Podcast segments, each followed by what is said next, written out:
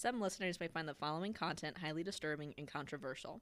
Listener discretion is advised. So grab your drink, grab your dog, and let the fuckery begin. This is Liquor and Luminol.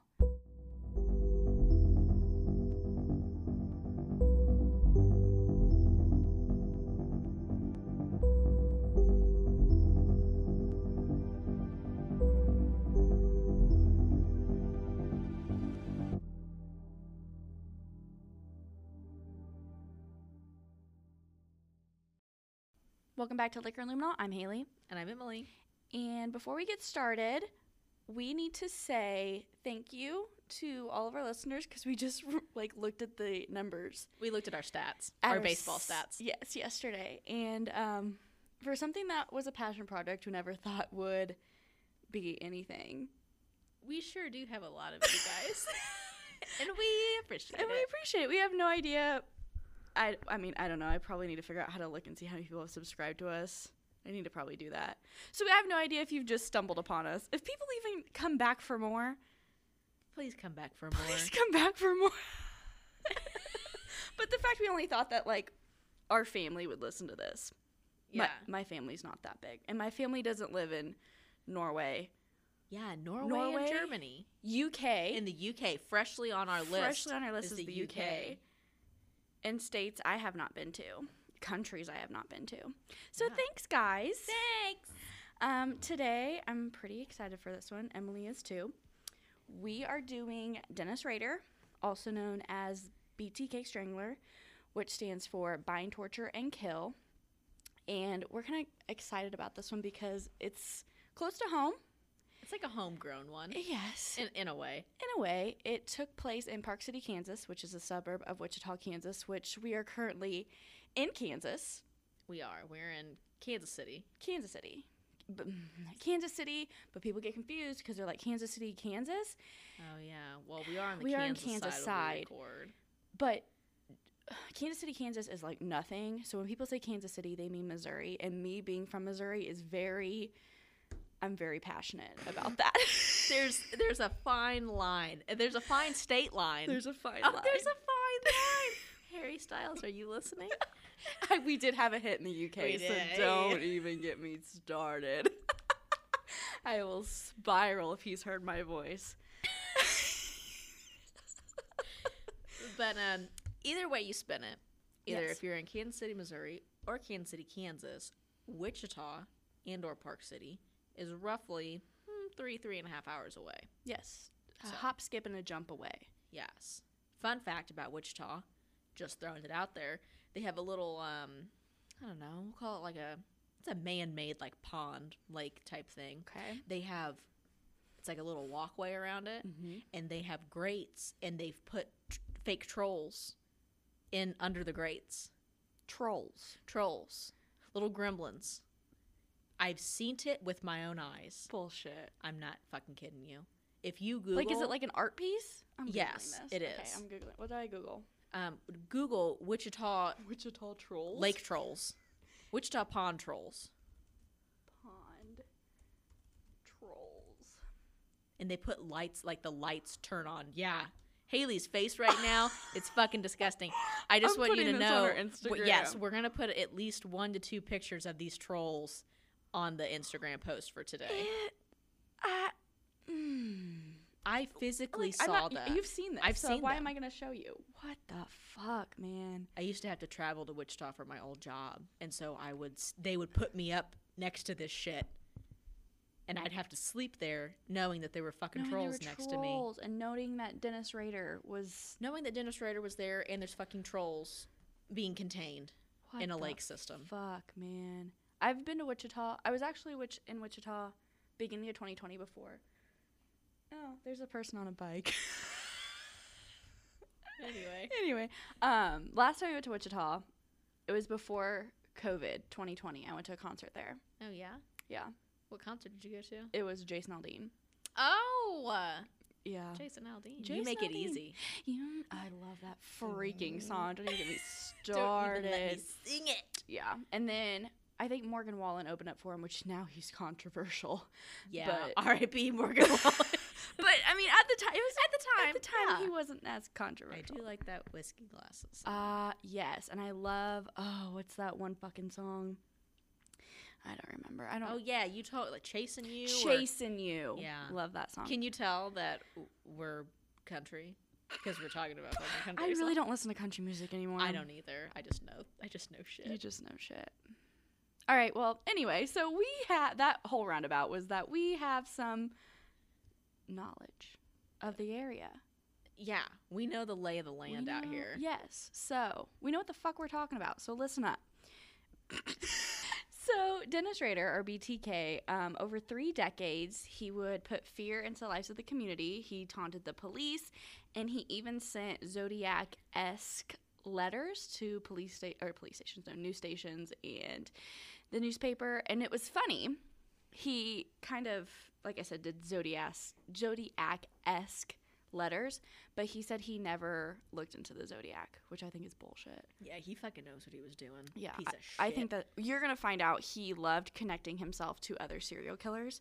Yeah, So I think he read about the zodiac, but was like, "No, I came up with that," and was like, this is ah. totally all me, but nothing was ever fucking out of Dennis's mind. It was pieced together through different fucking serial killers.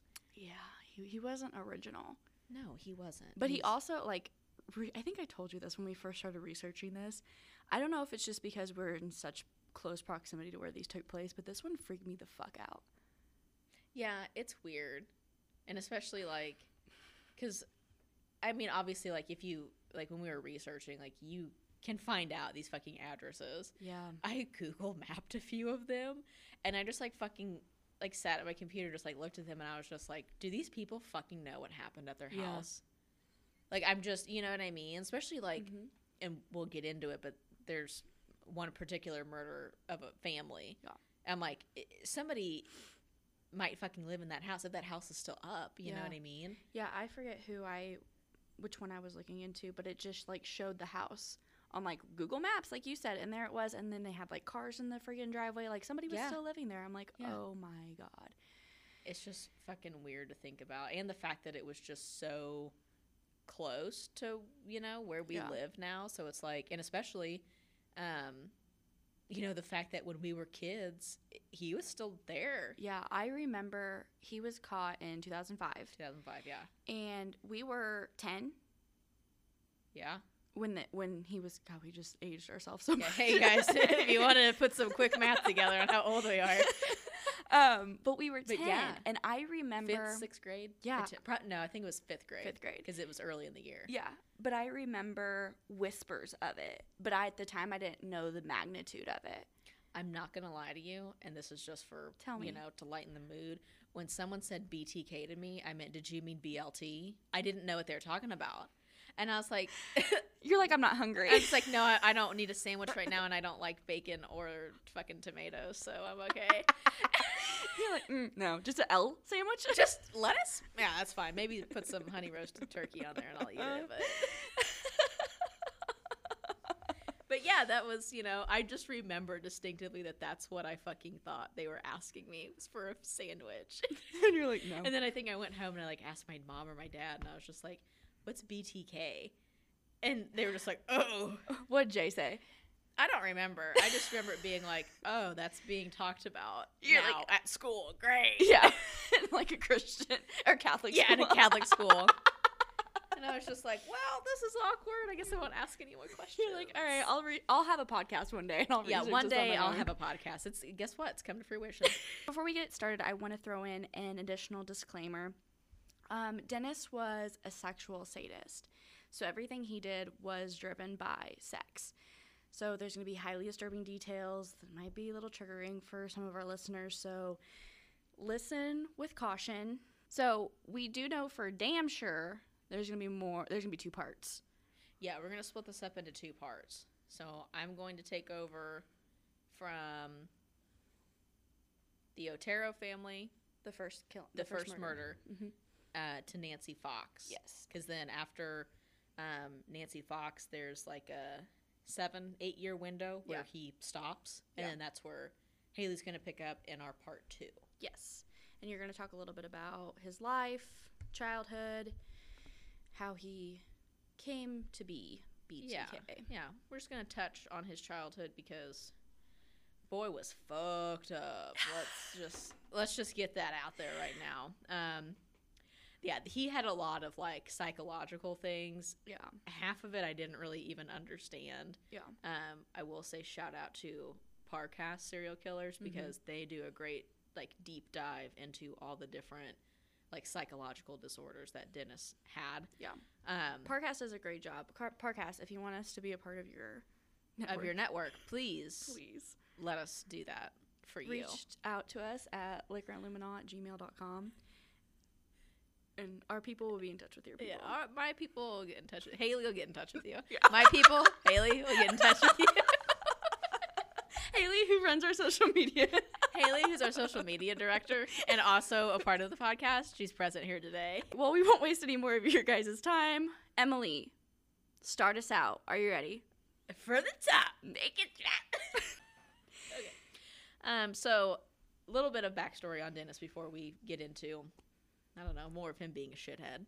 Um. So he Oh, was. I am.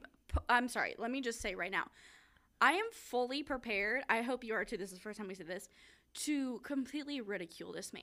Oh yeah, I'm because talking he- mad shit today. He scares. I don't. He. I'm gonna admit he scares the shit out of me. Like if he was not caught in 2005, I would still be eerie as fuck out there living not far from us. living my cautious life. Yes, because like we said, we're what three hours from Wichita where we're Yeah. recording this right now. So mm, fuck that. So Yeah, I'm but since he's caught, we can freely talk shit because Yes. what's he gonna do? what's uh, nothing? what are you gonna do? What are you gonna do about it, Dennis? Don't don't taunt him, please.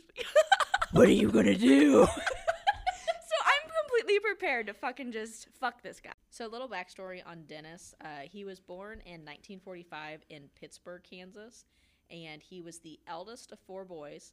Um, his mother worked at a grocery store, and his father worked for the railroads.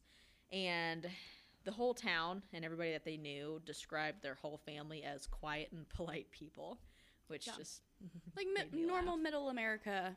Yeah, family. normal Midwestern family. Like, oh, Yeah. we're gonna sneak right past you. Oh. Grab this can of green beans. Oh, oh, ranch. oh, I gotta get this ranch. You know, Let me sneak right past you. I'm just gonna sneak right past you here. Get my ranch with a casserole. We don't do casseroles here. We don't fuck with Th- casseroles. That's up north. Yeah. Unless it's green bean casserole and oh, it's I Thanksgiving. fuck with that shit. Only on Yeah. Thanksgiving though. Only on Thanksgiving. I won't eat that any other day of the Yeah. year. But ranch, Ranch? Hidden Valley, is that from Napa? no, hidden.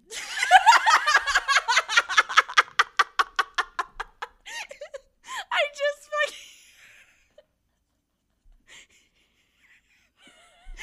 Emily showed me. Okay, sir. Emily showed me this TikTok, and the fact that the spark of recognition when I looked at her and said that it was pure joy. She's like, "You remember I showed you that?"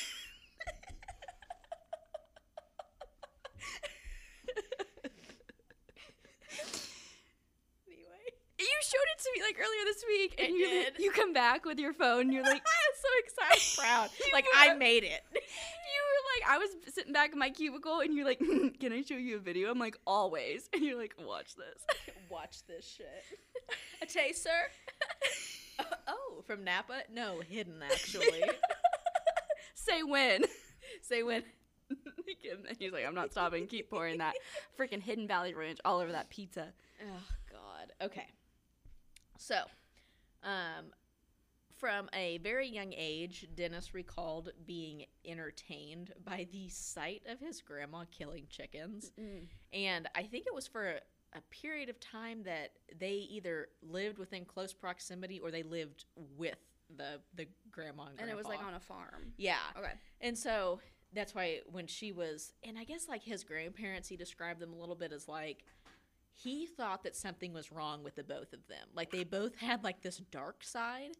And so he always, he was always trying to piece together from like, I mean, obviously like when he had time to fucking reflect on what he was doing when he's sitting Yeah. in a prison cell, um, he always had time to reflect on like, you know, how could this have impacted me negatively here? Was Yeah. this a part of like why I'm the way I am today? Like all this like weird like self reflection shit. Yeah. And so he was saying that like his grandpa, uh, like he thought that his grandpa had like this weird dark side to him, and that his grandma would just like sit there and like zone out sometimes, like in a whole other world. And it was like they were both compartmentalizing shit, which is a huge part of what BTK did was he just compartmentalized everything and he called it like cubing and shit. Like one side of the cube was him as a family man, one side of the cube was him as this sadistic killer, and then the Mhm. other side was um, a pastor at the fucking church that he was a part of. Like all this like weird shit. And he comes up with his own fucking terms that are, you know, whatever the fuck you want to call it. Um, so back to his childhood. So yeah, he would always get entertained and like aroused by the sight of his grandma like beheading these fucking chickens or like strangling the chickens. And so then he carried that into um, the rest of his childhood and his teenage years and there's like later reports that like his friends at the time would like see him taking animals and like hanging them to kill them. Like he would take turtles out of like the lake and then fucking strangle them. And I'm just like, Jesus Christ, dude. I just that's pretty fucking rough. Like I know that like a lot of these serial killers like they kill animals and shit, but I'm just like Yeah. to take a fucking rope and hang a fucking turtle or Yeah. like take it and just like fucking I don't know, that shit Yeah. creeps me out. Because like a part of the McDonald triad, for those of you who are unaware, is like they say if a child shows these characteristics that they could become a serial killer later in life, and it's Yeah. uh, animal endangerment or anim- animal killing, Yeah. fire setting, and bedwetting. Yeah. They said with doing research with all these different of serial killers and interviewing them, they found that they had these three things in common. Yeah. or Um, they had like two out of the three or it, Yeah. it was yeah, or Which- three out of three, whatever. Not saying if someone d- has no problems with these that they won't become a serial killer. It's not Yeah. cookie cutter. So it's, It's just not, saying yeah. that. Or it's like if you fucking I know as a kid I let shit on fire a lot I mean, and I- so far I'm not a serial killer. so far. And this is your cover doing a, a podcast on serial killers. So there's a pivotal moment in his life um, that would honestly kind of form who he was as a killer. Um, so when he was in school, there was an incident that took place where a teacher had like called him out on something and like embarrassed him or put him down. Um, and he was so mad at that particular teacher that that night he snuck to her house, Mm, crawled up into a fucking tree like a weirdo, like a fucking owl. yeah, it's like a hoo hoo. And he brought some rope with him, and he was sitting in this tree, tied the rope around himself. I don't think it was like around his neck, because like they said when I was researching, like he would either tie it around like his hands or his feet, like some part of him would be like bound together. Yeah. And then he started watching her undress from her window, and um, he would masturbate Yeah. in the fucking tree, watching her. Um, That's how he got off. Uh, uh, you'll see that throughout all his shit. Is it's all has to do with ba- bound binding. Yeah, like the yeah, like voyeuristic, Mhm. these weird sexual fantasies, like the the binding of people, yeah, bondage. I think Yeah. that's the proper term. Um, but th- this is where you first see like him associating like, you know, tying himself up uh, and voyeurism and like trying to have like this power over people as like a sexual fantasy Yeah. which plays into every single murder and stalking victim that he that he has. Um, so then, just quickly to recap, um, in 1963 he graduates from high school. Um, from 65 to 66, he attends Kansas Wesleyan University. Uh, he then drops out, and in 66, he enlists in the Air Force as a mechanic. Uh, in 77, he leaves active duty Air Force, and then in 71, he meets and marries his wife, Paula, and they met through the church. Hmm. Yeah. Um, yeah, I found it interesting when I was researching him that he got awards when he was in the Air Force, and he still, from what research I have seen, I, I haven't, I didn't look into it, but he still has them. Yeah, like he didn't get them stripped away after all this shit no, I mean, and I would think that he, they wouldn't be on his Wikipedia page if he got them stripped, but he got awards mm-hmm. for. So he was a staff sergeant. That was his rank. Mm. And he got the Air Force Good Conduct Medal, which I think is Good conduct. Suck my ass. Good Suck my conduct. ass. and small arms expert marksmanship ribbon. Um, Fuck you, ribbon. fuck you, chicken strips. Yeah, I just thought that was, and the fact that he it was a marksman, but he didn't kill anybody by shooting them. Well, he he, He- shot the one dude. He shot, he shot, but they didn't kill him. but he didn't kill him. We'll get into that. We'll get into that. Spoiler alert. Spoiler. Um. God, he just like a fucking. Ugh. Yeah. So once he's married to Paula, um, this did not stop. Wait a second. I'm sorry, but he's a fucking marksman, and he couldn't even kill him. so he does need his fucking ribbon taken away. Am I wrong? No, you're gonna sit here and tell me that I'm wrong? No, you're right. He didn't even kill him.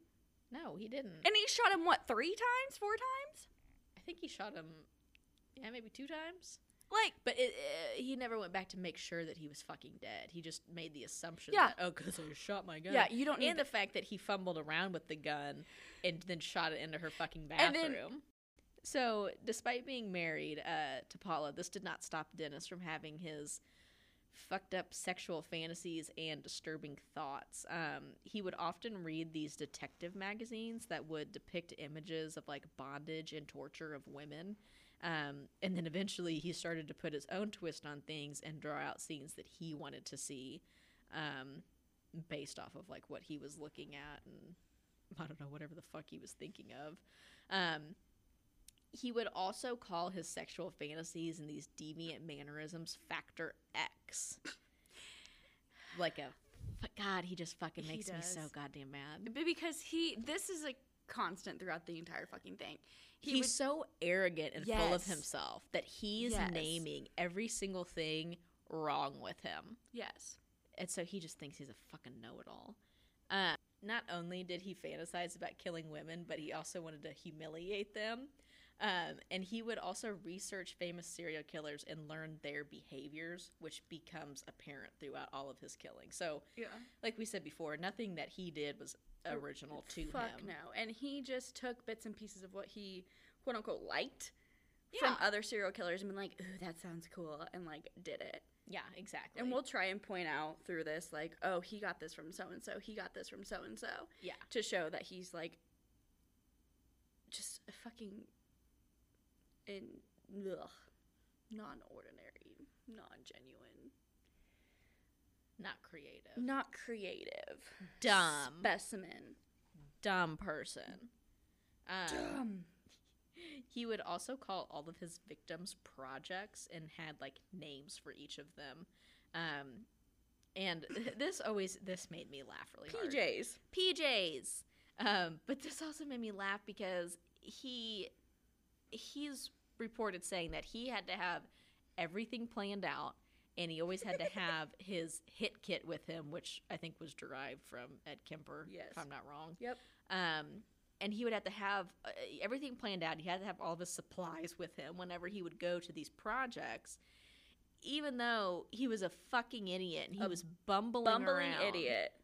every fucking crime scene and every murder that he committed, there was almost something in all of them that was unaccounted for. He was unprepared for it. Yeah. He'd fucking forget shit at crime scenes, or there was just shit that he wasn't ready for. No. And I'm like, so how are you gonna sit here and say that you're fucking prepared when no, you're goddamn not? Yeah. He just he's a fucking stupid ass. Um but scientists said that Rader was the clear definition of a sadist because he would prolong his victims' deaths so that he could get pleasure from seeing them suffer. And um, sadists also have this weird thing, like a sense of power and control. Um, so, and that was Yeah. literally all of his crime Yeah. scenes were from that.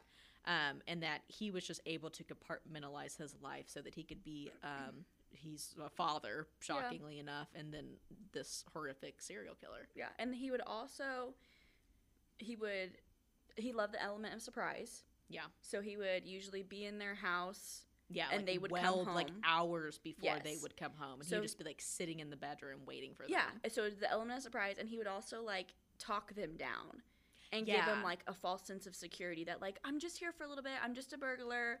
Like Yeah. it'll be okay and then w- make them feel comfortable and then kill them a lot like Ed Kemper.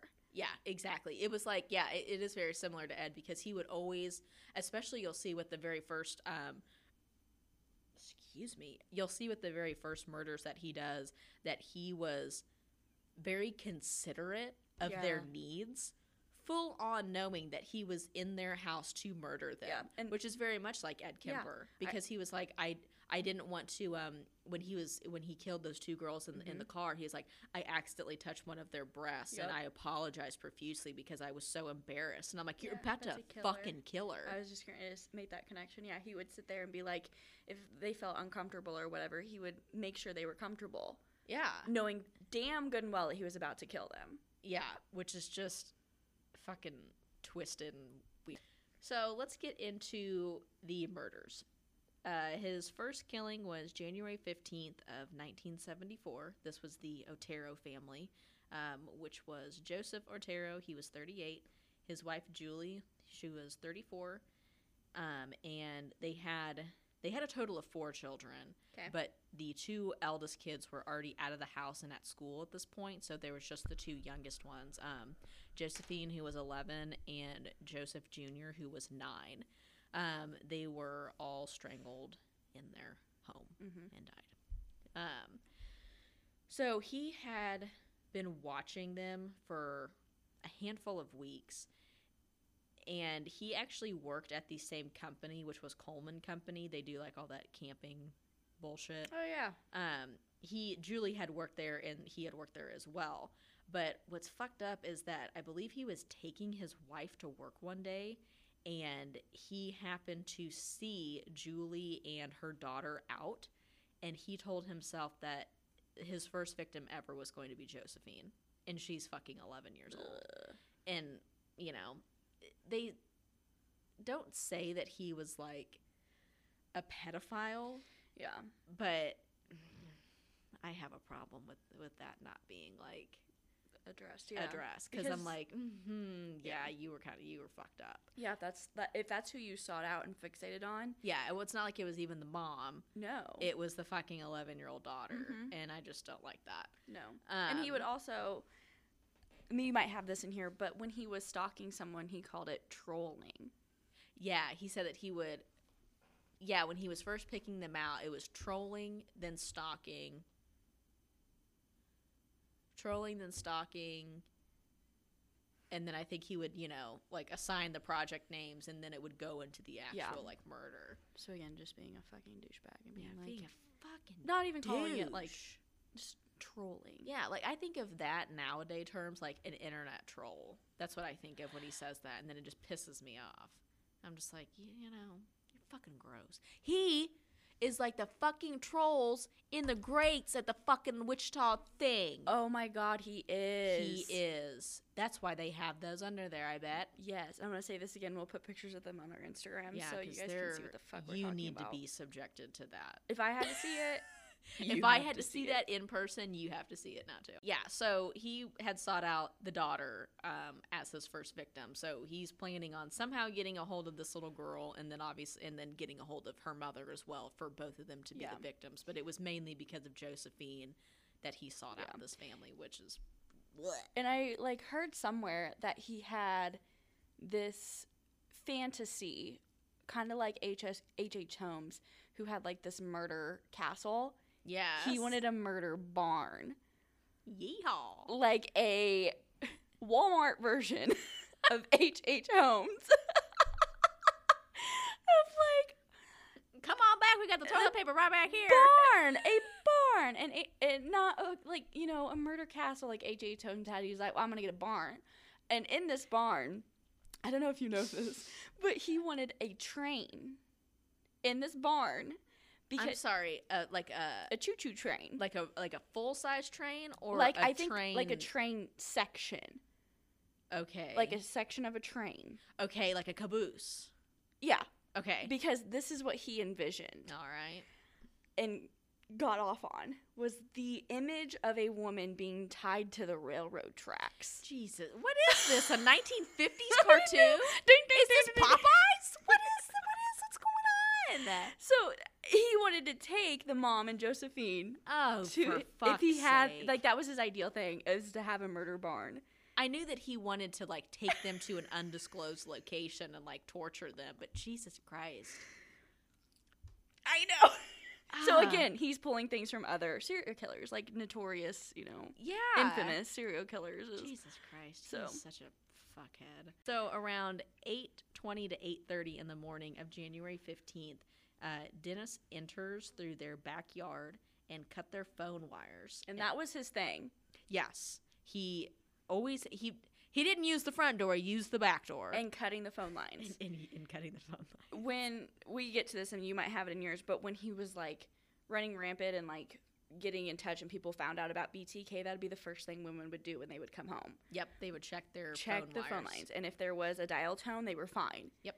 And if there wasn't, then they'd freak the fuck out. Yeah, and there were even, and we'll sure talk about it later, but yeah, there were even a few um, potential victims that he only stalked, and Mhm. he never actually did anything with them. But he cut their phone lines, and then they later, just by him cutting the phone lines, they knew that it was BTK and Yeah. that they were potential victims of BTK. Yeah. One lady completely moved out of fucking Wichita Yeah. because she was so fucking scared. Yeah. Which I mean, fuck yeah, I would be too. Yeah. But um, yeah, so when he was cutting the phone wires, he noticed um, that there were fresh paw prints in the yard, and it was January, so I imagine it was probably snowing, which is why he noticed that. Um, and he did not know that the Oteros had a fucking dog. You mean that he stalked these people? He stalked these people in depth, got their fucking phone number from the public library, but yet didn't fucking realize No. that they had a dog. yeah. And also, the Otero family, they, um, I believe they came from Mexico Mm-hmm. and they had no reason to be overly cautious but when they moved here they had um and he had something to do with the with um airplanes i believe joseph otero. That's why they moved up here. Um but they put all of their kids through like self-defense classes. They got a dog for protection. Like i don't know why they they did that. Maybe because it was because they were coming to a Yeah. fucking brand new country. Yeah. like i don't know. But like a sign of the times, yeah. I like they. Sorry.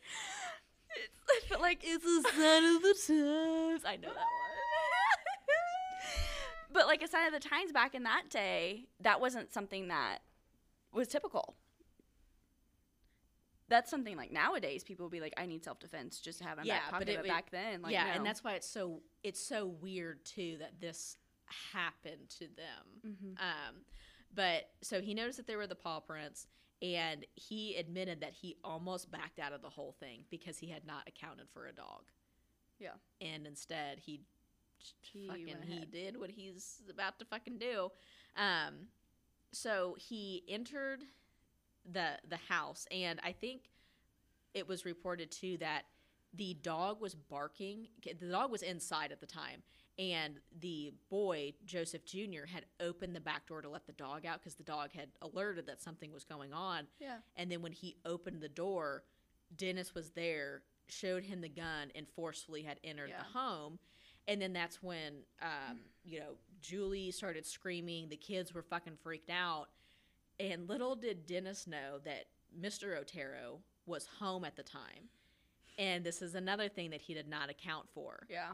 And the only reason that Mr. Otero was home is because he had been in a bad car accident and he had like broken or bruised some ribs. So he was at home on leave from work to recover.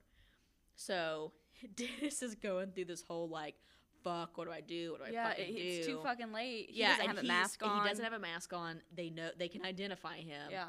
So he starts to make up this backstory about how he's an escaped criminal. Yeah. He just needs food and money and like an escape car Yeah. and he starts talking to them. He's like showing them the gun because at first, um, Mr. Otero thought it was a joke put up by his brother-in-law. Like he didn't believe what was going on until Dennis was like, "Here's my gun. This is the kind of gun that it is, and I'm dead fucking serious." Mhm. And he was like, "Okay, like we'll comply with what you're asking. Like you can take our car. You can, you know, there's not much gas in it. We really don't have that much money because they weren't well off." And he was just like, "You could take some shit and fucking pawn it for money. Like we don't care. Just Yeah. please, like." completely believing this ruse that. Yeah, exactly. That that he was going to be if they complied with him that he that they were going to be untouched. And- Which to circle back around to show, Bundy did ruses too. yeah, and so did well, not Ed Kemper, but he you know tried to make people Yeah. feel a sense of comfort, and then you know Ted Bundy did all that too. So, um, you know, Dennis was like, "Hey, I was in the I was in the Air Force because he had like an Air Force parka on, Yeah. and he knew that Mr. Otero had some tie to military because, like I said, I think he did planes. Um, so he's forcing them to do like all of this small talk with him, and then he's like, "Okay, now we're now I'm gonna get into this game that I'm gonna play with you guys." So Dennis had brought his like hit kit or Mhm. whatever with him. And so then at this point, after all the small talk, he then ties all of them up with like, I don't know, like electrical tape or like duct tape that he had brought. And again, this goes back to how much of a bumbling idiot he was. they started complaining that their hands hurt. So Yeah. he kept fucking with the tape and redoing it and redoing it. And then he finally took it off and used, um, um, what is it? Like, like linen, um, like clothesline. yeah, like clothesline kind Mhm. of things. Um, and that's what he, yeah, like clothesline shit, and just Mhm. like tied them up with that. And he, yeah, and they just kept fucking complaining that it was uncomfortable. So he just kept, he just keeps fucking with them, Yeah. knowing that he's going to fucking kill them, and he just keeps trying to do this weird like comfort thing. Yeah. Um, And he doesn't even go to the extent of like putting a pillow down for Mr. Yes, when he goes, yeah, literally, yes, when he goes to put a bag over Joseph Otero's head, he puts a pillow down so that his rib didn't hurt. I just, th- that logic I don't fucking understand. But so Mr. Otero um, ultimately had a bag put over his head, and Dennis strangled him um, with rope, and he did the same thing for Julie, his Mhm. wife. Um, that was ultimately how they passed away. Um, and then their son, Joseph Jr., was taken into a separate room and he had a bag placed over his head and was Yeah. suffocated with didn't rope as well. when he tried to kill the Mr. and Mrs. Otero, didn't like they keep coming back? Like Yes, because Yeah. he didn't know. He even admitted, I didn't know how much power it takes to suffocate someone or which strangle is, someone. Which is same thing Ed Kemper said. yes. Was he didn't know He how didn't- much yeah. strength it took to strangle somebody. yes, to put them fully, Yeah. to yeah, to fully So it was them. complete chaos. Yeah, Like and they and they showed uh, like on their bodies there were so many ligature marks around their necks because he wasn't torturing them because there's a lot of speculation that he tortured people. He didn't. He just didn't know how to fucking strangle them. Yeah.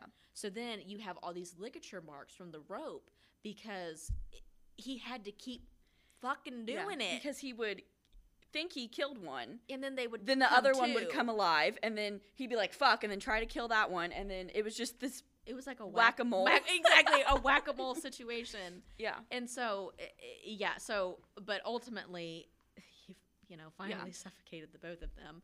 Um, and then did the same for Joseph Jr. And some other speculation is that when Joseph Jr. was found, is that there were um, there was a chair, and the chair had left, like it had been sitting there long enough with enough weight on it that it left little like carpet marks. yeah. So they assumed. and they thought that he was sitting there watching this kid struggle but he said i did not watch them struggle it was just the fact that i didn't know how to strangle someone at that point but i would tell you if i sat there and watched the, Yeah. the nine year old struggle Yeah, and I don't want to like. I mean, he's a he's a fucking serial killer, so I don't want to believe him. But I feel like it was his first murder. It went. It was fucking chaos. I don't think he didn't have time to sit no he and didn't watch know Joseph what he was Jr. fucking doing Like, die. no No. because i can only imagine the amount of time that it took for all of this to happen yes, there's no way and he it's it's one man, four people trying to keep eyes on all of them. yeah and he And- already didn't expect for fucking mr otero to be there Yeah, who's hit probably his size or Yeah. just a little bit bigger than him. Yeah. So I, I don't think that that was the case. I think that he said that he had put Joseph on the chair somehow and that's like to use it to like hold him Yeah. down somehow. Um and I also remember. I don't know if you're gonna say this. I'm sorry. Um, but like he would put a bag over their head and they would eat through the bag yeah, they would bite through the bag, and then at one point he just goes, "Yeah, so the bags were going to be a problem." Yeah, like, Like- it, when I say it was a clusterfuck, it was a clusterfuck. Literal a clusterfuck. He just would have been better to fucking leave and I don't know, go yes, kill himself. he was like- a bumbling idiot from start to finish of this whole fucking thing. It wasn't smooth, and I really want to make sure we hit home on this. And like, none of these murders went smooth, or how he pictured yeah, them yeah, to go. exactly. They, yeah, it Something was, a, had it was always had to fucking happen fucking shit show from start Yeah. to finish with everything. with every fucking thing. um, he, he just acts like he's the suave, like uh, I'm a serial, like you know, because he wanted the he wanted Yes. the, to be glorified with all these. He wanted to go down in history with all these other serial killers, and that he was he was the best. Yeah. and I know, want you all to not- know. Yeah, and we're not glorifying serial killers by any fucking means, but he thought that he because he idolized like Ted Bundy and Jeffrey Yes. Dahmer and all these other people, so he thought that he was. And I'm using this with air quotes, as good as they were. Yeah. And he was not. He was He's not. just the same piece of shit who didn't know what the fuck he's he the was Walmart doing. version. He takes bit, bits and pieces of these serial killers and their mo that he likes, and made this piece Yeah. of shit version. Yeah. So, and this is I'm gonna put another trigger warning in here because this is pretty fucking is- disgusting. yeah. Um. So Josephine was the last one that he ended up killing, and he killed her differently than the other three. He um he did suffocate her so that she was like passed out, and then she came to, and she was very disoriented. And what he did is he took her, and he said that he wanted to hang her. And keep in mind too, I think that she died different from everyone else because she was the intended victim from Yeah. day one. So what he did is he took her downstairs into their basement and hung her from a water pipe. And while he was doing that, he basically undressed her, had these weird sexual fantasies while touching her and himself Mm-hmm. and I'll, you know, leave it at Yeah. that. Um, and she suffocated from being hung. Um, so after all of this fucked up shit, um, Dennis goes back upstairs, steals Mr. Otero's watch and a radio from the house. He then drives their car to a Dillon's parking lot. Dillon's is a grocery store, by the way, and just leaves it there. And then dawns on him I left my knife. Where the fuck is my knife at? He realizes it's at the fucking Otero's house somewhere in the Yeah. fucking house. So, like a fucking idiot, he then drives his own car back to their house to search for it. And then he's searching, he's searching. Finally, he goes outside. It's where he cut the wires. Yeah. So he goes back into his own fucking crime scene to search for this fucking knife and in his own vehicle. It finds it and then fucking drives away. Yeah. when we say this man was not smart, we mean this man was not smart. Yeah. Just And it's fascinating that he got away with this shit for like 30 fucking years. yeah. Anyway, so that was in January of 1974.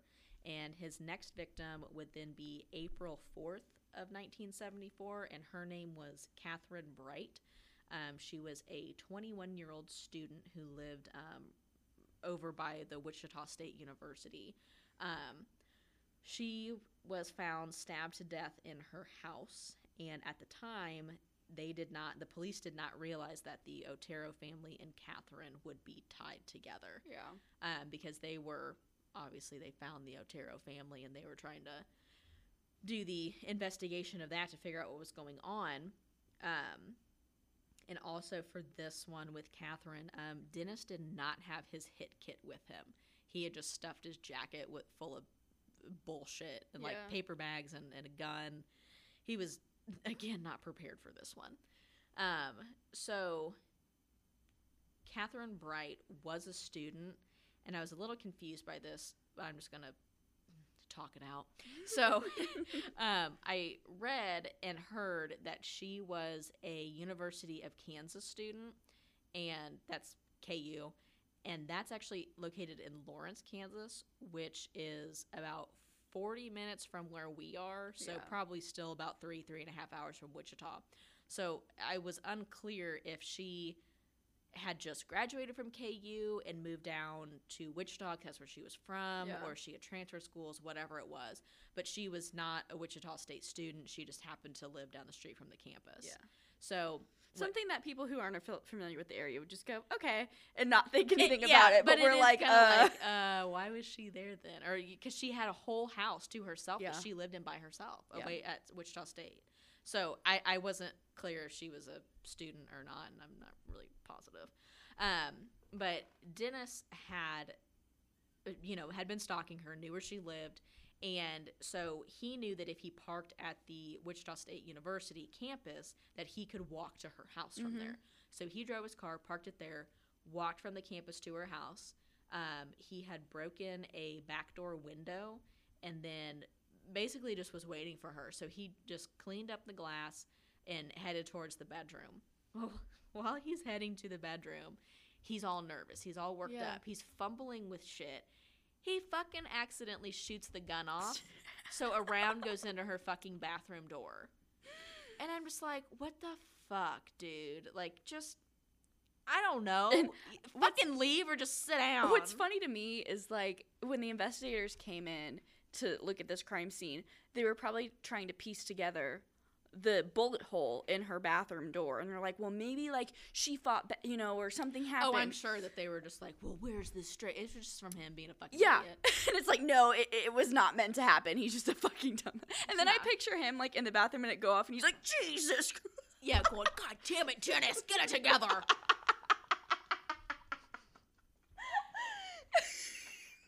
um, so that day, Catherine had actually come home early, which I don't really think that it threw Dennis off because he was already in the house. Yeah, But what did fuck him up is the fact that her brother, Kevin, was with her.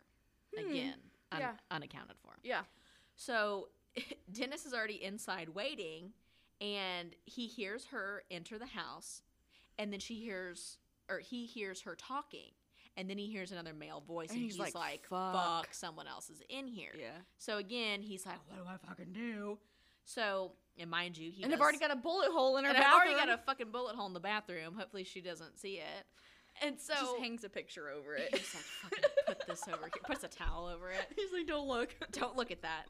Um, so, and again, he didn't have his hit kit with him. He just had his gun. So he comes out of the bedroom and holds them at gunpoint. And at this point, like they're trying, he's you know making up stories to try to get them to comply with what he wants. And so Dennis is making Kevin, Catherine's brother, tie her up. Well, he's making her him tie her up with like fucking bandanas that he found in her like sock drawer, like because Yeah. he didn't have any of his shit with him, No. like a dumbass. So then you know they he ties his sister up, and then Dennis goes to try Kev- tie Kevin up, and then he goes.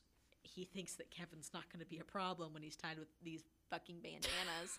so then he puts his attention to Catherine Yeah. and he's trying to you know like strangle her suffocate her and then kevin gets loose and he starts to attack dennis well then dennis still has the gun and he shoots kevin in the head and he doesn't go to check to see if he had actually like killed him he Yeah. just assumed because i put a you know i put the gun to his head that he's dead yeah. so And He- miraculously. yeah, and, and and Kevin is not dead. He's just like unconscious for a second. Yeah. So, um, he starts to you know strangle Catherine again, but since her rope, I'm using air quotes, it was a fucking bandana. It wasn't tied well at all. So she's getting loose, putting up a fight, and you know trying to fucking get Dennis out of their house. So then Dennis has a knife and he begins to stab her Mhm. and that's ultimately how she dies. Um, Because he panicked. yeah, he, he just was started like, panicking. "Fuck, he was fuck, like, "I don't know what to do because this isn't working. I don't have my shit with me in order to have made this somewhat work." Yeah. And so then, as he's doing that, he hears a strange noise of someone getting up and the door closing. It was Kevin Yeah. because Kevin was not fucking dead. Um, he ran out of the house screaming, running down the street, running to neighbor's house. So Dennis cleans up what he can and then took off. Mm-hmm. So um, Kevin ends up making it over to um, a neighbor's house, and where Dennis shot him was like through his jaw. So if he talked, he was just spewing out blood, Oh, yeah. and so it was just this this awful. I can't imagine someone come to my fucking door not being able to talk, and I'm like, what the fuck's going on? But he was able to be like, you know, call the police, like Yeah. someone just you know broke into my sister's home and is killing us, trying to kill us. Um, Catherine was not dead at the house, but she later died from her stab wounds at the hospital. Kevin is still alive to this day, and he was actually present at the trial of, of Dennis. Mhm. Um, and speaking of the trial, I just had to make a side note about it. Um, so you can watch the entire. Yeah. Um, it's like forty-five minutes to an hour long of him confessing all of these. yeah, and recounting all the murders. Yes. And so when he comes to tell the courtroom about this one, um, he couldn't remember Catherine's name at first. He said Catherine and then went, oh, wait. And then looked at a piece of paper and goes, yes, Catherine. And I'm like, you piece of shit. Who else did you fucking shoot in the face? Like, Yeah. and Um, stab? I wonder if that's because to him it wasn't done how he wanted it done, so he doesn't count it. I wonder, you know, because like, no, I think he does. yeah, I think it's just because he's a fucking asshole. Yeah, and just doesn't care. It just because doesn't fucking because during this whole trial he was just so. Oh, it was so matter of fact. You like- know, and then I. Yeah, like, and the judge was like, "I need you to give me details on how you know you did this to so and so." Well, um, you know, I just I put a bag over their head and um, I just strangled them. yeah. He's just so like nonchalant, like he doesn't fucking care. Um, and then he also said that if he would to have brought his own hit kit, Kevin would be dead today. And he goes, "I'm not bragging. That's just a matter of fact." Jesus. I'm like, "Shut up, Dennis." I also love how it might have been in the trial. I can't remember, but when he was recounting, like you know, everything that happened, like when, between him and Kevin and the struggle, yeah. he during this i think it was in the trial because the entire time he anytime he can brag and pat quote unquote pat himself on the back Yeah. he does but he was talking about like in the struggle somehow kevin got the gun goes to shoot him and this is what he says he's like that i put my finger in the barrel and stopped the bullet Dennis, no, you wouldn't have a fucking phalange. is this looney tunes like Yeah, where like it just fucking like blows back for a Yeah. second. No, he's a fucking idiot. so i'm like you mean the, the gun jammed like yeah, you you are not fucking like Thor or Captain America here. You're not stopping shit. no Jesus Christ! I just had to fucking laugh at that. I was like, yeah, okay, you stuck your finger in Yeah, the you barrel. stopped a bullet. Okay. fucking piece of shit. So um, the police got to the scene. They asked her brother um, to report anything and everything that he could recall, but because of his head wound um, and his fucking jaw, um, he couldn't literally could not say much other than he was attacked by a man who was approximately 5'11 and wearing a silver watch. This is the same watch that he From stole the- from Joseph Otero. Jesus.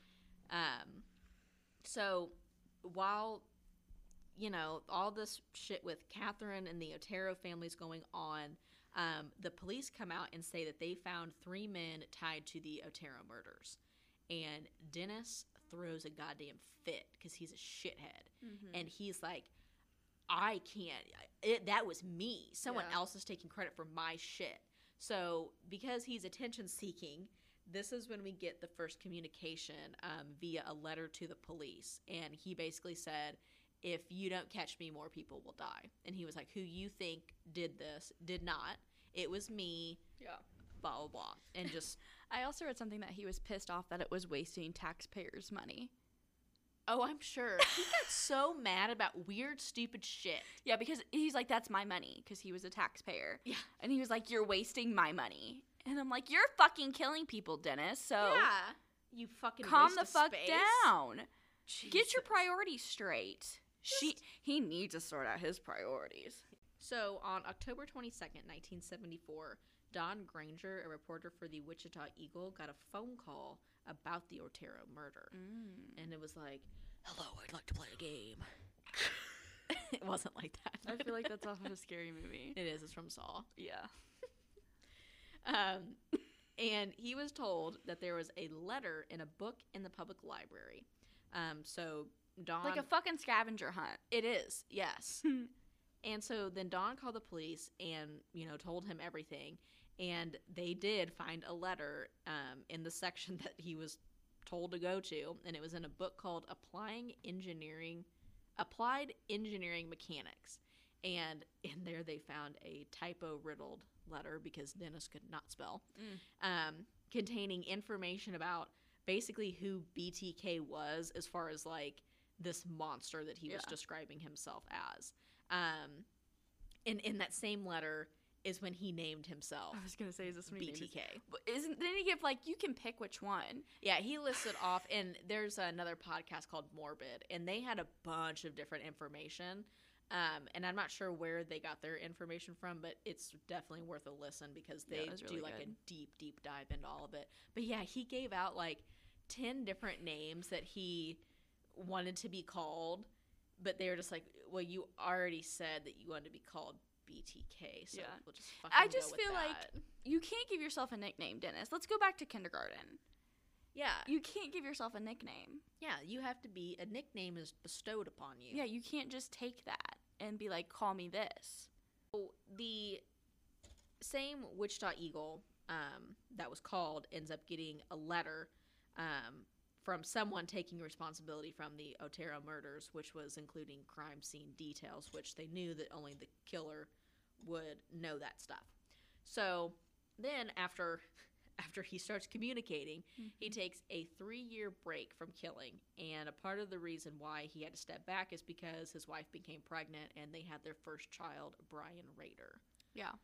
Um, He so- called those social obligations. like, sure, Dennis, I guess. There was fucking names for everything. yeah, everything had these cryptic, weird fucking names that, in all honesty, didn't fucking make sense. Do you want to talk about the Sparky Big Time? Oh, God. So we Emily like this is part of Emily's part, and she couldn't find this anywhere except for Morbid, which we just talked about, and they did a great fucking job. Did um they said that when Dennis orgasmed, Yeah. it was he called it Sparky Big Time. Man. oh, you're right. They did three parts. They did three. Okay. Three parts. So, and we couldn't.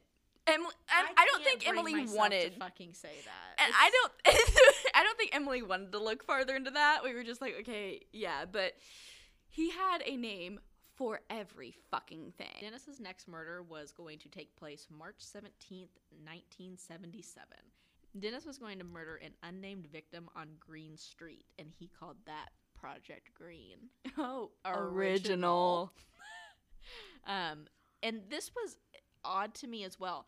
He had put his hit kit in like a briefcase and went and knocked on her door. And because she didn't answer the door, he went he just left it alone. Which is not, not at like all him, what yeah. he's been doing with these other he's just been fucking breaking in. Um so I thought that was very interesting. And then he drove around to like all these other women's houses that he was stalking to be like, oh, where do I want to go next? And like a, a troll, like he said.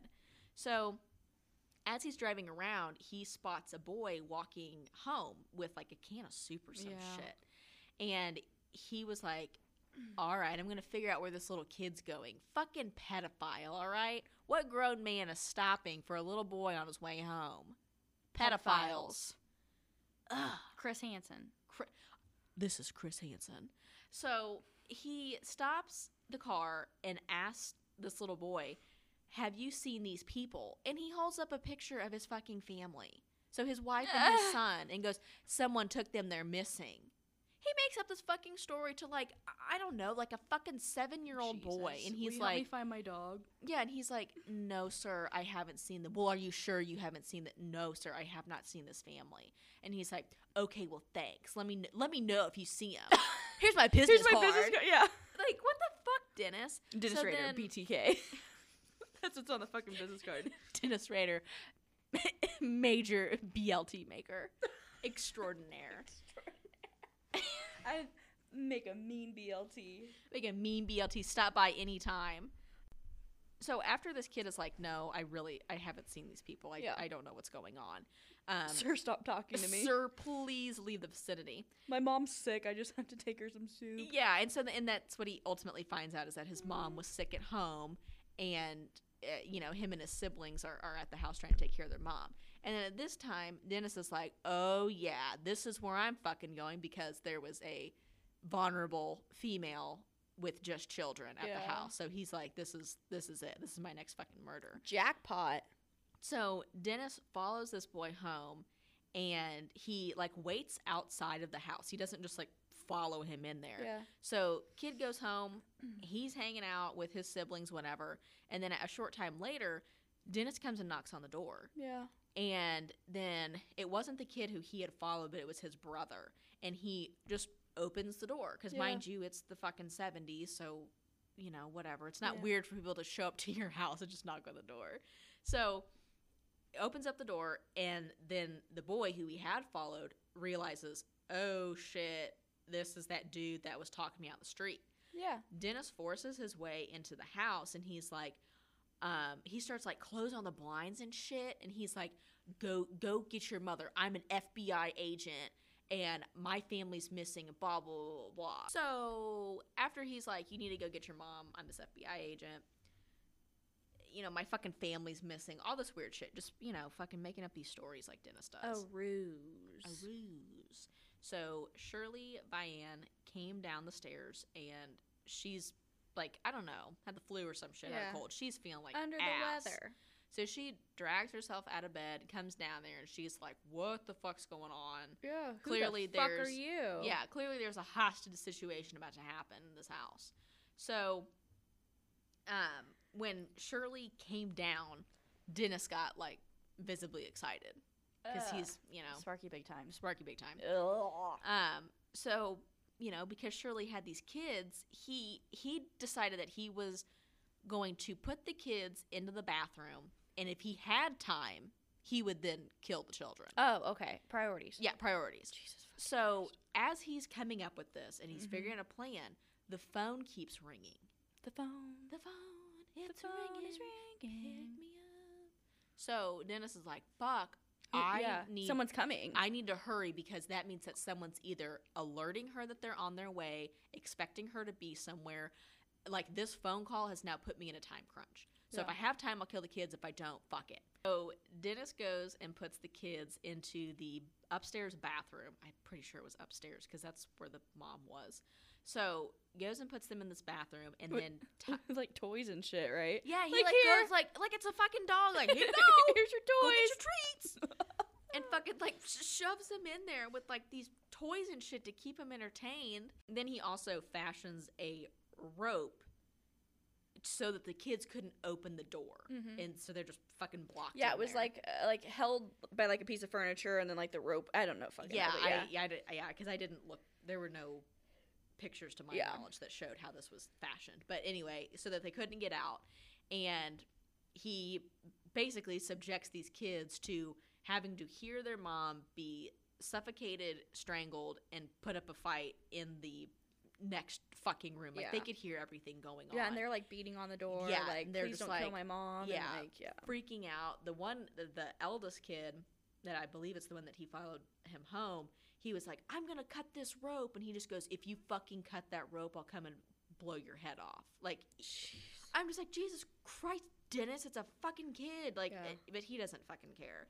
Um, so he unfortunately murders Shirley, and at this point, he he gets all of his shit together, and he realizes he wanted to kill these kids, but Yeah. he had the thought process of, I do not have time anymore because this took long enough already, and that phone call is what kept him from that, that kept those kids alive, basically. Yeah. So when they heard Dennis leave the house, they broke the bathroom window and they hoisted themselves out.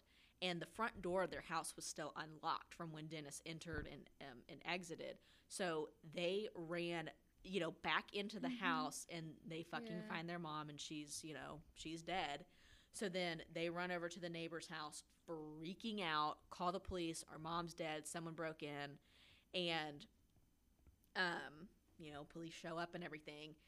Um, and unfortunately, because it had been three years since his last string of killings, the police didn't connect at first that this was Dennis, like that everything tied back to the Oteros and Catherine Bright. Yeah. Um, so after this murder, Dennis writes a poem bragging about his success, and he calls this Shirley Locks. And I'm not going to read you the poem. If you want to read it, you can. It creeps up. Emily I out. don't like. That I just don't like it. He's fucking gross. I don't. His words gross me out. so he sent this. excuse me. He sent this to the Wichita Eagle, but they didn't do anything with it at Mhm. first. I think it took another letter and a phone call to um, the KA KE TV station. Yeah. And then they went back and found that letter and then published it because he was like, You need to give me attention. You need to do this, blah, blah, blah. Like making demands to the fucking paper. He wanted to be like uh, Ted of the West Coast. Yeah. Is this the letter where he was like, "How many kill- how many people do I have to kill to get the notoriety I deserve?" Um, like Ted of the West Coast. yeah, and just being a, Talking about, being a fucking talking about fucking Ted Bundy. Like he's almost on like first name basis with Ted Bundy. He's like, Hey, me and Ted, my homeboy, we're close. No. No, Dennis. No one fucking likes you. Ted, Ted Bundy would be like, "Who the fuck are you?" Yeah, Ted, him and Ted Bundy, no. Ted, Ted Bundy would not have liked him. No, Ted Bundy would have murdered him immediately, on site, slaughter. Probably. Um, no ruse needed. no ruse needed. He could just tell he was a shithead. A few months after um, Shirley Vian passed away, was murdered, um, December 8th of 1977, Dennis's next victim, Nancy Fox, is found tied up and strangled in her home, and Nancy was 25 years old. This was reported to say that this was his perfect murder. Stupid. I don't even know what the fuck that means. So Nancy came home unaware that Dennis was in her apartment waiting for her, and he did the same bullshit. Yeah. Broke in, cleaned up the glass, made it so that it looked like there was nothing suspecting right when you walk in. Yeah. So, and he had cut her phone lines as well. And Nancy was like, "What the fuck?" Like when he first, you know, when she first noticed that he's Yeah. in her fucking apartment, and he was like, "Don't freak out. I have a sexual problem, and all I want to do is just tie you up and take pictures and like rape you. Don't worry. Don't worry." What the fuck? And so, you know, whatever. So she's like, I can't fight this man. Like, I think that she was like a petite woman. So he made her get on the bed, and I think it was like she was like on her stomach. And he got on top of her and acted like he was just gonna, you know, do what he fucking said. He pulls out, um, I believe it was a belt, and s- just chokes her and strangles her. And then uh, another trigger warning: he then masturbated into her underwear while she was suffocating. Ugh. Ugh. Ugh. Is this the one where he like whispered in her ear, "I'm BTK"? It's speculated. Like I he, the only person who would know would be him, and you know that's something that he would lie yeah, about. and you yeah. take that with a grain of salt. yeah. Uh, so after um, Dennis killed Nancy Fox, uh, the next day is when he reports it to the police. So he calls the police himself and he goes, um, "You will find a homicide at 843 South Pershing. Her name's Nancy Fox." Mm. And then he just fucking hangs up. Bye. Bye. And funny enough, the he used a phone booth because Yeah. those were still around, and the person that he passed going into the phone booth was a fucking firefighter in Wichita. and when he, I, I don't know how it came about to the realization that like, oh, I had just passed this phone call happening, and I don't know if Dennis hung up the phone. If I think if it, the- it was like left hand. I think it was just left hanging. Yeah. So when he picked it up, he was like, "Hello," and they were just like, "Did you just report about murder?" Blah blah blah. And he was like, "What the fuck's going oh, on?" Oh, fuck. so they then had to question him and be like, "What did you see?" And he was like, "I honestly I just didn't." wanted to make a phone call. yeah, he was like, "I just wanted to fucking make a Order a pizza." I'm trying to call Domino's." and so he was just like, I didn't fucking pay attention because, uh, like, why? I why why why would I? Yeah, like, it's I didn't just know that this mundane was- task of just I, I'm gonna make this phone call. Oh, good, it's uh, the booth is empty. Excuse me, Yeah, sir. Yeah, Exactly. So it was kind of fucking creepy. But this is, you know, the first time that Dennis Rader's voice is captured on like a Yeah. phone call. Um, and then on February 10th of 1978, a letter from BTK is sent to KAKE TV, uh, claiming responsibilities once again for the Otero family because he has to fucking have credit for Yeah. everything. So it's about the Otero family, the Vian murder, and Nancy Fox, as well as um, I believe the lady who was supposed to be at Green Street. I Yeah. think that because it just says unnamed victim. So I think it was that he was stalking people basically. Um, and he sent in a drawing that he did of Nancy tied up on the bed, as well as a poem that he wrote called "Oh Death to Nancy." Mm. And again, I'm not going to read you these creepy fucking poems from this nasty little. Oh, but don't worry, I'm gonna be reading one in part two. Haley's so. going to treat you to one in part two, but I will not be treating you to any. Um, so after this, the police chief at the time announces that there is a serial killer at large, and he's threatening to strike again. So they're finally And this- admitting yeah. that we've got a We've got a- fucking we've got a problem. problem. We've got And- a problem. And this is when people start checking their phone lines and Oh yeah, fucking the people Yeah. of Wichita are fucking spiraling. Like Yeah. they are not fucking well, which every fucking right to be. yeah. Oh God, yeah. Yeah. So uh, basically, basically, Dennis Rader just wanted status and media attention, and he thought he was so clever and powerful by taunting the police and and not getting caught this whole time. So the police were extremely frustrated because Rader had such an odd pattern of murders that they couldn't pinpoint when his next one was going to be like you know who he was stalking because it was just such was an like odd yeah, hit or hit. yeah hit and miss yeah. um, so after he stirs up all this shit with all these letters, the murders, these cries for attention, he stops for seven years. And within the seven years, he goes back to school at Wichita State for criminal science. And I heard from Katherine Ramsland Yes. that um, he admitted that he did this to get a better understanding of the criminal side and how he could continue to not get caught. Yeah. So he goes through, gets his whole fucking degree. Like the Golden State Killer. yeah. Yeah. And so he goes and does this whole degree, and he also at this time has his second child, uh, Kerri Rader, um, in 1978. Yeah. So I heard this and I had to laugh and I have to ask you if you if you Sparky Big Time? cl- it's close to that. Do you know why he picked Nancy Fox? I don't think I know. I don't know. Because her last name Fox reminded him of the word sex. ew, what? Because they both end with an X. Yeah, I guess. Did you also know that a lot of these victims were picked based on the number three? Yes, I was He had an that too. obsession with the number three. Yeah, when he wanted a victim, he looked for the layout of their homes. Like he would watch them and stalk them. Um, women who lived alone and they had no dogs and they were petite, and there had to be a three in the address or a, si- a, a three, a six, or a nine, like something that was divisible by three. Yeah. because he was he fascinated with the number three. Yeah. I wonder if it's because sex has three letters. That just I just pulled that. and you can backwards the e so that it's three. Yeah. You know. Yeah. You know what I mean? And then there's like you know S three X. yeah, maybe.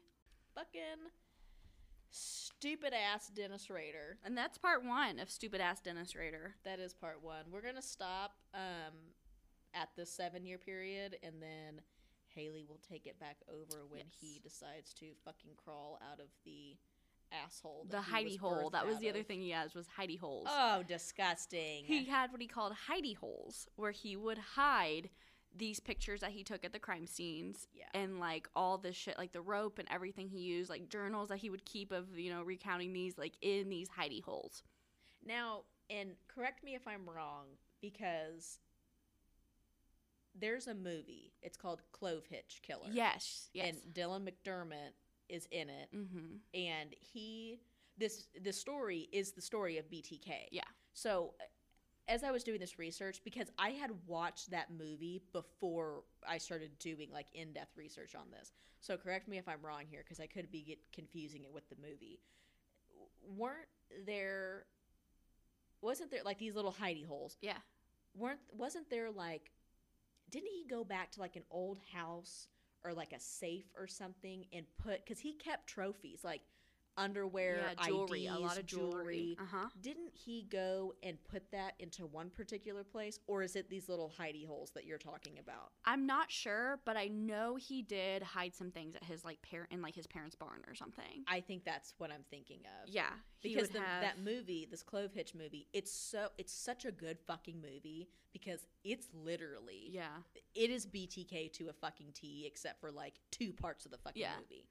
But yeah, so I was just like, I don't remember if that was just because I had that image in my head because of the movie, or if I had heard that on a podcast. Well, and I know like a lot of people like ridiculed his wife, like, how did you not know? But they were like these about the all these hidey holes. You have all this shit hiding in your house. How didn't you know? Well, they were like false doors and like behind shit. Like he thought he was a fucking spy where he would hide this shit. And he had a shed that he would hide the shit in at his parents' house. He would even he practiced cutting glass in his like sh- one of his shed windows to practice cutting glass so that way he would be able to break in easier. oh my god, Like he was fucking psycho with Yeah. how Well, and I and I really don't think that because and I and I'm going to say this because of a story that um, I had heard in a documentary. So when when all of these BTK letters were being published in the newspaper and Wichita Eagles writing Uh-huh. all these articles, his he was reading it at his kitchen table, like Yep. eating his fucking eggs and bacon, yeah.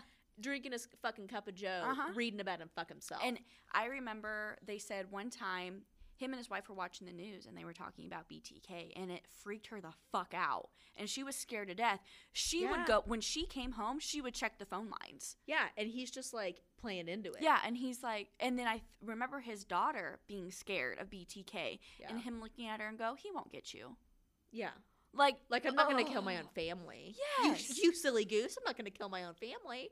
But Uh, unbeknownst to them, you know, whatever. Yeah. But when they're reading these newspaper articles, she's standing over him, like, you know, reading it over his shoulder. And she goes, That's funny. He misspells that word the same way you do. And then at that moment in time, Dennis literally said to these uh, people interviewing him that he thought he was going to have to kill his wife that day. fuck. Well, it's funny you say that because in the when he's watching the news with his wife, they had like um, a sketch or something of what they think he looks Oh, like, shit. and she's like, "Huh, he kind of looks like you." Joking. It was a pure fucking yeah, joke, Yeah, yeah, yeah.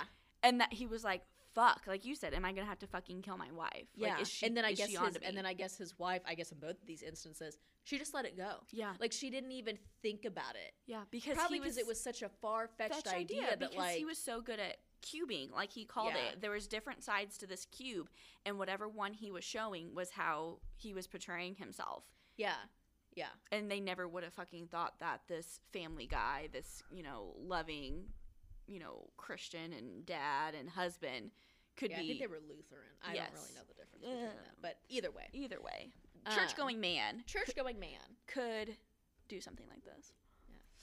well that finishes up our part one we'll have part two up in a few weeks for you guys i mean we're recording it today as well but for you guys you don't get to hear it for a couple weeks um and yeah so thanks for listening anything else you want to say emily schmemily Mm, I don't think so. Not for this one. We'll see you on part we'll two. see you next time bye guys Bye.